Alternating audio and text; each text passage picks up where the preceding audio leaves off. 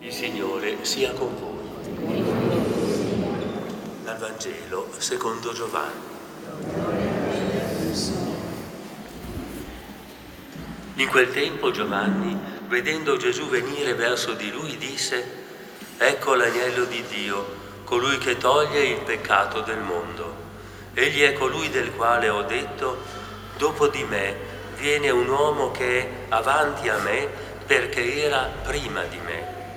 Io non lo conoscevo, ma sono venuto a battezzare nell'acqua, perché egli fosse manifestato a Israele». Giovanni testimoniò dicendo: «Ho contemplato lo Spirito discendere come una colomba dal cielo e rimanere su di lui. Io non lo conoscevo, ma proprio colui che mi ha inviato a battezzare nell'acqua mi disse: colui sul quale vedrai discendere e rimanere lo Spirito, è Lui che battezza nello Spirito Santo. E io ho visto e ho testimoniato che questi è il Figlio di Dio». Parola del Signore.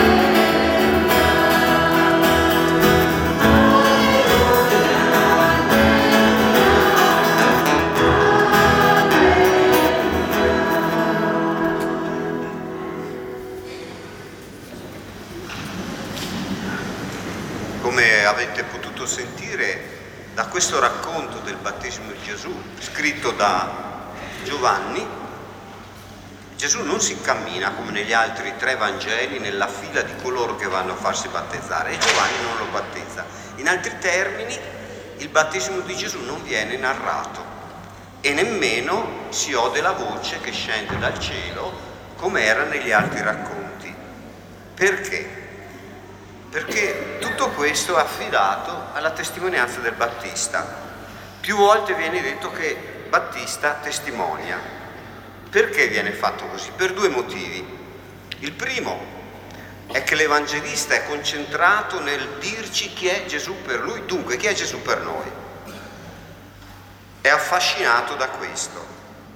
Vuole rivelare al massimo chi è Gesù, infatti lo dice. Io sono venuto, Giovanni Battista dice per se stesso, a battezzare perché lui fosse manifestato a Israele.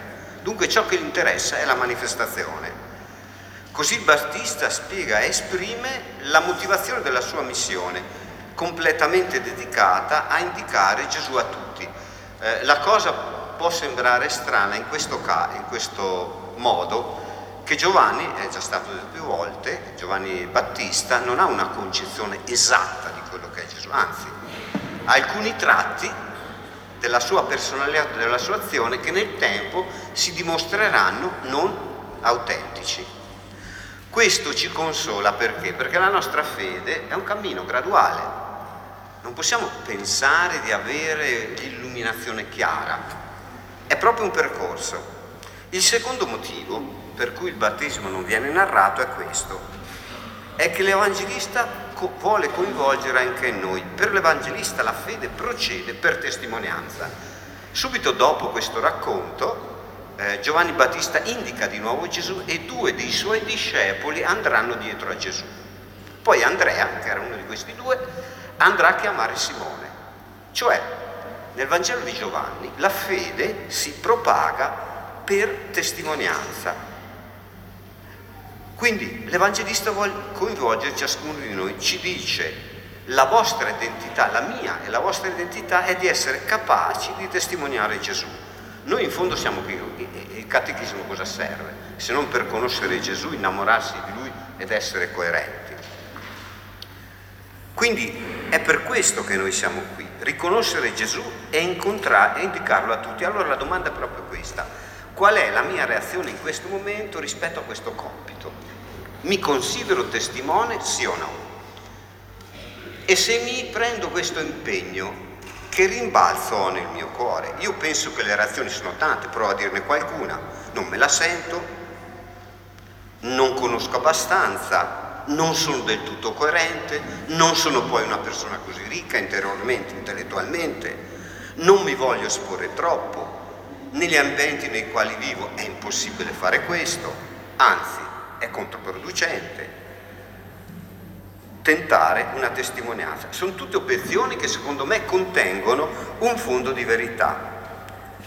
Ecco, il Vangelo cosa ci chiede? Di andare oltre queste obiezioni, queste resistenze interiori, di non lasciarsi condizionare, di tentare con il Signore un cammino, tenendo conto che la testimonianza non è essere perfetti, nessuno di noi lo è. Non è avere una fede chiara senza interrogativi ed ombre, non sarebbe fede, ma è proprio la disponibilità a camminare col Signore. E non è neanche necessariamente esplicitare a voce alta la nostra fede negli ambienti nei quali siamo. Non siamo chiamati a fare un annuncio pubblico, non dovremmo confondere la testimonianza con questo. Testimoniare è mettersi in cammino dietro Gesù, questo sì, è sceglierlo come maestro e amico, è affrontare gli eventi della vita, anche i più dolorosi, con Lui, illuminati dalla Sua parola. Abbiamo avuto un esempio molto toccante in una celebrazione funebre di un papà che ha testimoniato la propria fede. Questa è la testimonianza che ha toccato tutti. Non c'è bisogno di essere perfetti. La cosa necessaria è lasciarsi toccare il cuore e andare dietro a Lui. Allora la domanda è proprio questa: quanto la parola di Gesù è un riferimento per me? Quanto mi lascio cambiare motivazioni, desideri, sentimenti, atteggiamenti dai Suoi? Testimoniare anzitutto questo, lasciare trasparire che Gesù è la relazione più importante che io vivo, che non significa che la relazione con mio marito, con mia moglie, con i bimbi, con gli amici è secondaria, no. Significa che io plasmo tutte le mie relazioni, anche la mia vita civica, a partire da Gesù. E allora sì, sono chiamato a tradurre nelle mie relazioni, nel mio modo di essere in comunità, nel mio modo di essere padre, madre, nonno, amico. Vedrete che tutto acquista una qualità diversa.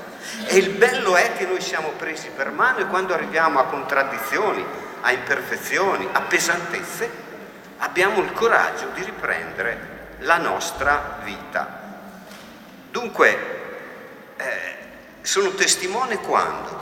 Se Gesù mi consola, se Gesù mi dà amore, se Gesù mi dà speranza, si attiene accesa dentro di me la compassione, la pietà, la comprensione verso tutti, allora testimonio. Guardate bene che questi atteggiamenti non sono così poi diffusi, così tanto, anche fra noi cristiani, perché bisogna comunque rimettersi sempre a imparare. Dunque testimoniare è lasciare che il mio cuore venga plasmato da Gesù, riconoscerlo, indicarlo. Quando ero bimbo la sensazione che ebbi è che Gesù era uno che faceva del bene, soprattutto alle persone in difficoltà. È stato il riassunto del mio catechismo, se volete, nonostante che allora non era così bello come quello che predicano oggi. Io potrei fare degli esempi, però questa sensazione c'è stata. Poi da più grande, a 16 anni, ho letto il testo di Luca, dove Gesù dice: io sono venuto, lo Spirito del Signore è su di me, sono venuto per annunciare il lieto annuncio ai poveri, eccetera. E mi sono detto, Gesù per me è questo. E poi nella mia vita avete visto che ho cercato di tradurre questo. Allora, qual è? Potrei chiederlo ai bambini. Che cos'è che vi attira di Gesù? La sua bontà, la sua delicatezza, il suo accogliere tutti. Se alla fine del catechismo voi bambini riuscite a darvi anche una piccola risposta, allora vuol dire che i vostri insegnanti hanno avuto un gran successo. Ecco, però lo dico anche a voi adulti. Qual è? Guardando il crocifisso, l'aspetto della vita del Signore che vi colpisce di più, perché abbiamo portato la parola, ma la parola per noi è una persona, l'abbiamo detto, non la parola fatta carne. Quella parola scritta è semplicemente l'indizio per riuscire a capire Gesù. Ecco, e infatti anche Giovanni fa così. Probabilmente Gesù è stato discepolo di Giovanni per un periodo, l'evangelista Giovanni con tutta probabilità, Andrea di certo. Però poi Gesù ha avuto una sua maturazione. Ecco, e Giovanni Battista è la stessa cosa, tant'è vero che qui viene detto: ecco l'agnello di Dio. È il segno di questo progresso, di questo cambiamento di Giovanni. Che cos'è l'agnello? Cos'è il piano? Beh, l'agnello pasquale, l'avete tutti in testa, il sacrificio che si faceva dell'agnello, e quindi è la dedizione totale di sé. Secondo, c'è un riferimento a un testo molto importante, Isaia 53, dove si dice del Messia, è l'unico testo dove si dice di questo: maltrattato, si lasciò umiliare, non aprì la sua bocca, era come agnello condotto al macello, come pecora muta di fronte ai suoi tosatori, e non aprì la sua bocca. Allora, Giovanni Battista, pensate che salto che fa.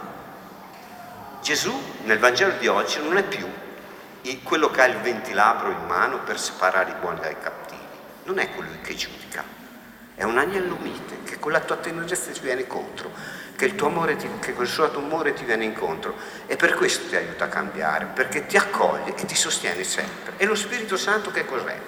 Chiudendo, perché sennò divento troppo lungo, è sentirsi figli, abbà padre.